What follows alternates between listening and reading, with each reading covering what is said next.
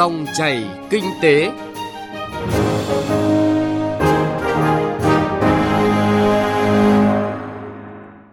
Quý vị và các bạn đang nghe dòng chảy kinh tế trên kênh Thời sự VOV1 của Đài Tiếng Nói Việt Nam. Chương trình hôm nay có những nội dung chính sau đây. Fed tăng lãi suất tác động đến kinh tế Việt Nam như thế nào? Kinh tế xã hội 7 tháng qua tiến triển tốt, cần những giải pháp linh hoạt hơn cho nỗ lực phục hồi. Gói hỗ trợ lãi suất 2% cần triển khai nhanh chóng,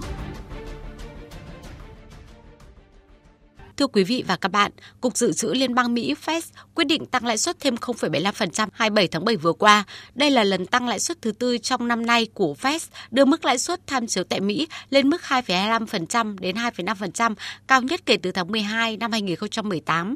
Theo các chuyên gia, việc Fed tiếp tục tăng lãi suất gây áp lực lên nhiều quốc gia đang phát triển và xuất khẩu đến Mỹ, trong đó có Việt Nam. Phóng viên Bảo Ngọc thông tin nội dung này. Ủy ban thị trường mở liên bang, cơ quan quyết định chính sách của Fed đã tăng lãi suất cho vay cơ bản lên mức 2,25% đến 2,5%. Mức lãi suất này từng gần bằng không vào đầu năm. Đây là lần tăng 0,75 điểm phần trăm thứ hai liên tiếp và là lần thứ tư trong năm của Cục Dự trữ Liên bang Mỹ. Tuy nhiên, không giống như lần trước đó, cuộc bỏ phiếu lần này đã nhận được sự đồng thuận của toàn bộ 100% các thành viên. Động thái đưa ra trong bối cảnh Ngân hàng Trung ương của Mỹ đang có những hành động mạnh tay để hạ nhiệt mức lạm phát tăng cao nhất trong hơn 4 thập kỷ mà không làm gián đoạn nền kinh tế lớn nhất thế giới. Tuy nhiên, Fed lưu ý dấu hiệu nền kinh tế Mỹ đang chậm lại và phát đi tín hiệu có thể tiếp tục tăng chi phí đi vay. Các nhà kinh tế học cho biết đây là chu kỳ thắt chặt mạnh mẽ nhất của Fed kể từ những năm 1980 khi tình trạng lạm phát đình trệ làm suy yếu nền kinh tế Mỹ. Chủ tịch Cục Dự trữ Liên bang Mỹ Jerome Powell nhấn mạnh. Lạm phát ở mức quá cao, Fed sẽ tiếp tục tăng lãi suất cho tới khi có bằng chứng chắc chắn rằng lạm phát đang quay đầu trở lại mục tiêu 2%. Một lần tăng lớn bất thường nữa có thể sẽ là phù hợp trong cuộc họp tiếp theo vào tháng 9. Về tác động đến kinh tế Việt Nam, theo các chuyên gia, khi lạm phát tăng, chứng khoán giảm, đó là quy luật dễ dàng nhận ra của diễn biến thị trường. Việc Fed tăng lãi suất nhanh sẽ làm chậm đà tăng trưởng của nền kinh tế, nền kinh tế Mỹ đi vào suy thoái là một điều bất lợi cho kinh tế Việt Nam khi Hoa Kỳ là thị trường xuất khẩu số 1 của nước ta. Bên cạnh sự tác động đến xuất nhập khẩu và tăng trưởng kinh tế của Việt Nam, Fed tăng lãi suất cũng sẽ tác động đến các thị trường tài chính của Việt Nam với một độ trễ từ vài ngày đến vài tuần, thậm chí là đến vài tháng. Giá vàng trong nước dự báo cũng sẽ có những biến động mạnh trong thời gian tới theo giá vàng thế giới và thị trường lãi suất cũng cần có những điều hành linh hoạt hơn. Chuyên gia kinh tế tiến sĩ Nguyễn Trí Hiếu phân tích thị trường chứng khoán của Mỹ và của Việt Nam tăng điểm sau khi mà Fed tăng lãi suất 0,75%. Nhưng theo tôi thì đây chỉ là cái phản ứng nhất thời thôi. Với một cái độ trễ có thể vài ngày hay vài tuần thì thị trường chứng khoán ở Mỹ sẽ giảm điểm. Thị trường chứng khoán của Việt Nam cũng sẽ bị tác động bởi xu hướng giảm trên thị trường chứng khoán của Mỹ. Bên cạnh đó, với Việt Nam thì sẽ có một dòng tiền có thể sẽ rút ra khỏi thị trường chứng khoán Việt Nam để trở về với những cái tài sản tài chính của Mỹ có giá trị cao hơn và lợi suất gia tăng. Về thị trường hối đoái thì tỷ giá Việt Nam đồng so với USD sẽ tăng vì giá trị đồng USD đang tăng. Điều này lợi cho xuất khẩu của Việt Nam nhưng mà lại bất lợi cho nhập khẩu. Quyết định tăng lãi suất lần 4 của Fed được đưa ra trong bối cảnh các nhà kinh tế và hoạch định chính sách đang lo ngại nền kinh tế số 1 thế giới đang tiến tới suy thoái khi GDP giảm quý thứ hai liên tiếp. Ở phố Wall, các nhà đầu tư cũng đang dự báo về một cuộc khủng hoảng kinh tế. Một nền kinh tế có độ mở lớn như Việt Nam không thể tránh khỏi những tác động từ việc Fed tăng lãi suất nói riêng và các nước phát triển thắt chặt tiền tệ nói chung. Tiến sĩ Nguyễn Quốc Việt, Phó Viện trưởng Viện Nghiên cứu Kinh tế và Chính sách VớT, Trường Đại học Kinh tế Đại học Quốc gia Hà Nội đưa ra một số khuyến nghị. Tôi cũng có một cái kiến nghị rằng là bên cạnh cái việc mà ngân hàng nhà nước cũng đã có cái động thái là giữ ổn định về ờ, lãi suất cũng như là là đảm bảo những cái ờ, điều hành một cách linh hoạt, ổn định về tỷ giá thì cái vấn đề đảm bảo thu xếp cái vốn tín dụng nới cần tín dụng cho các ngân hàng để mà đảm bảo cái việc thu xếp cái nguồn vốn tín dụng ờ, cho cái sản xuất kinh doanh và phục hồi tăng trưởng cuối năm là rất là cần thiết. Cái thứ hai ấy thì mà làm sao để mà các doanh nghiệp, hộ kinh doanh và người dân có thể tiếp cận được các cái nguồn vốn ờ, với lại cái lãi suất phù hợp thì đấy cũng là một cái điểm rất là là là quan trọng. Cũng theo các chuyên gia, tỷ giá giữa đồng Việt Nam và đô la Mỹ dự báo tăng không quá lớn do dự trữ ngoại hối của Việt Nam vẫn ở mức khá cao sẽ góp phần tạo tấm đệm với các cú sốc bên ngoài và ổn định tỷ giá. Nguồn cung ngoại tệ như kiều hối, giải ngân vốn đầu tư trực tiếp nước ngoài, FDI dự báo vẫn tăng, cán cân thương mại dự báo cả năm vẫn thẳng dư và ngân hàng nhà nước kiên định chính sách điều hành tỷ giá linh hoạt.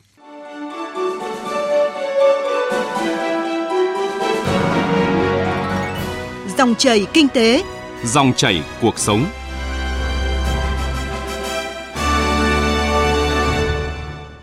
Thưa quý vị và các bạn, Tổng cục Thống kê Bộ Kế hoạch và Đầu tư vừa công bố báo cáo tình hình kinh tế xã hội tháng 7 và 7 tháng năm nay với nhiều thông tin đáng chú ý, khẳng định nỗ lực phục hồi kinh tế sau những tác động đa chiều từ đại dịch đang tiến triển tốt.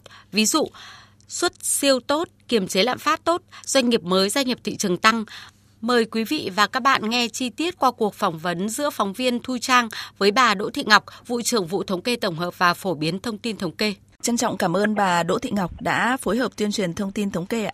Vâng, xin chào biên tập viên và quý khán giả nghe đài. Thưa bà, từ số liệu thống kê được thì à, Tổng cục Thống kê nhìn nhận là tình hình kinh tế xã hội tháng 7 và 7 tháng qua có gì nổi bật? Tình hình kinh tế xã hội tháng 7 và 7 tháng của nước ta hầu hết hồi phục ở các ngành và lĩnh vực có rất nhiều điểm khởi sắc. Nhất là đối với cái sản xuất nông nghiệp thì chăn nuôi phát triển khá ổn định, khai thác gỗ đạt khá, nuôi trồng thủy sản tăng trưởng cao do giá cá tra và tôm xuất khẩu là tăng tổng số bò, tổng số lợn, đàn lợn, tổng số gia cầm và sản lượng khai thác gỗ và sản lượng nuôi trồng thủy sản 7 tháng tăng rất là khá. Tiếp theo là chỉ số sản xuất công nghiệp tháng 7 ước tăng 11,2% so với cùng kỳ năm trước. Tính chung 7 tháng năm 2022 là tăng 9,7%, trong đó thì có nhiều ngành công nghiệp trọng điểm có mức tăng trưởng rất cao và cao hơn cả mức so với cái thời điểm trước khi dịch Covid xảy ra. Các hoạt động thương mại dịch vụ rất sôi động và có mức tăng mạnh so với cùng kỳ. Và tính chung 7 tháng thì tổng mức bán lẻ hàng hóa và dịch vụ doanh thu dùng là tăng 16% so với cùng kỳ năm trước. Các hoạt động về vận tải hành khách cũng tăng cao. À, và một điểm nữa là khách quốc tế đến Việt Nam tính chung 7 tháng là 954,6 nghìn lượt người gấp 10 lần so với cùng kỳ năm trước cái hoạt động xuất nhập khẩu tiếp tục duy trì ở mức cao với tổng kim ngạch xuất nhập khẩu hàng hóa 7 tháng đạt 432,22 tỷ đô, tăng 15,7% so với cùng kỳ năm trước. Cán cân thương mại hàng hóa 7 tháng ước xuất siêu là 743 triệu đô la Mỹ. Và kinh tế Việt Nam nước ta thì cũng hồi phục khá nhanh nên là uh, cái số lượng doanh nghiệp gia nhập thị trường tiếp tục tăng cao 7 tháng đầu năm là đạt 133,7 nghìn doanh nghiệp tăng 26,8% so với cùng kỳ năm trước. Còn số doanh nghiệp mà rút lui khỏi thị trường là 94,6 nghìn doanh nghiệp tăng 18,7%. Và điểm nữa là cái vốn đầu tư tăng rất là cao so với cùng kỳ. Trong đó thì vốn đầu tư thực hiện từ nguồn vốn ngân sách nhà nước là ước tăng 11,9%. Còn vốn đầu tư trực tiếp nước ngoài thực hiện tại Việt Nam 7 tháng thì đạt 10, 11,6 tỷ đô là giá trị cao nhất giai đoạn là 2018 đến 22. Lạm phát mặc dù cũng tăng cao nhưng vẫn được kiểm soát tốt. Thưa bà là trong số đó thì ờ, bà có thể phân tích là những lĩnh vực ngành nghề nào có cái tốc độ phục hồi tăng trưởng mạnh nhất và dự báo là có thể duy trì được cái đà tăng trong thời gian tới đấy ạ?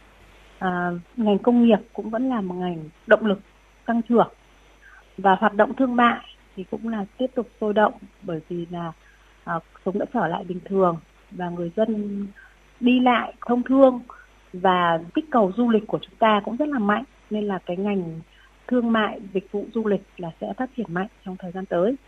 Xuất nhập khẩu của chúng ta thì cũng là vẫn tiếp tục được duy trì hỗ trợ rất lớn cho cái tăng trưởng kinh tế và cụ thể từ cái mức tăng GDP thời gian qua, các chuyên gia thống kê nhận định như thế nào về mục tiêu tăng trưởng à, 2022 mà đã được Quốc hội đề ra?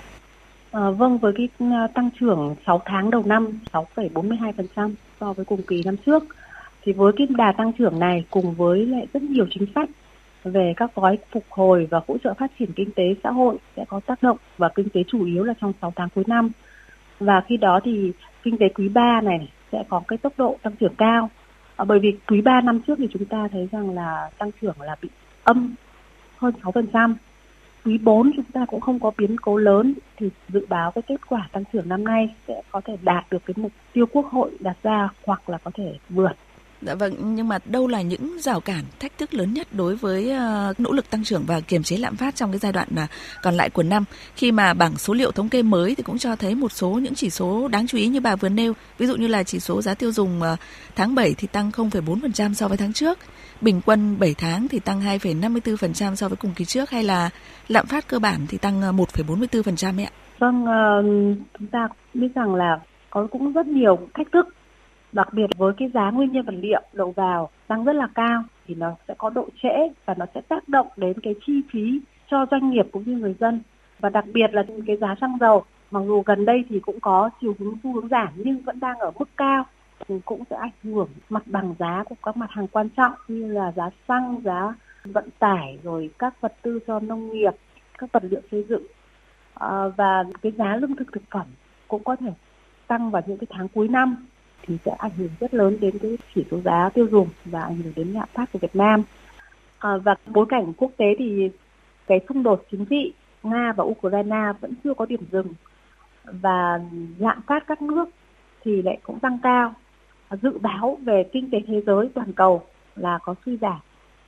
Khó khăn của thế giới cũng sẽ tác động đến cái, cái tăng trưởng và cũng như là ảnh lạm phát của Việt Nam trong thời gian tới. Fed cũng đã tăng rất nhiều lần lãi suất của đồng đô như thế thì cũng có là một cái áp lực lên lạm phát và cũng như là cái nợ công của Việt Nam. Vâng, từ nhận định đó, từ bối cảnh đó thì ờ, theo Tổng cục Thống kê là những giải pháp nào cần được tập trung triển khai thời gian tới để cho tiến trình phục hồi ờ, kinh tế của chúng ta thì đạt được hiệu quả nhanh hơn và bền vững ạ? Vâng, thứ nhất là vẫn để tập trung đảm bảo an toàn, an sinh cho nhân dân, chủ động trong cái phòng chống dịch bệnh cũng như thiên tai. Thứ hai là cái việc kiểm soát là lạm phát và phải đảm bảo được cái nguồn cung lương thực, năng lượng và các mặt hàng thiết yếu, uh, theo dõi chặt chẽ cái biến động giá cả trong nước và quốc tế, rồi chủ động điều hành linh hoạt chính sách tiền tệ kết hợp với chính sách tài khoá để ổn định kinh tế vĩ mô cũng như ổn định tỷ giá, mặt bằng lãi suất, uh, bảo đảm cân đối hàng hóa và các cân đối lớn của nền kinh tế. Trân trọng cảm ơn bà Đỗ Thị Ngọc đã phối hợp tuyên truyền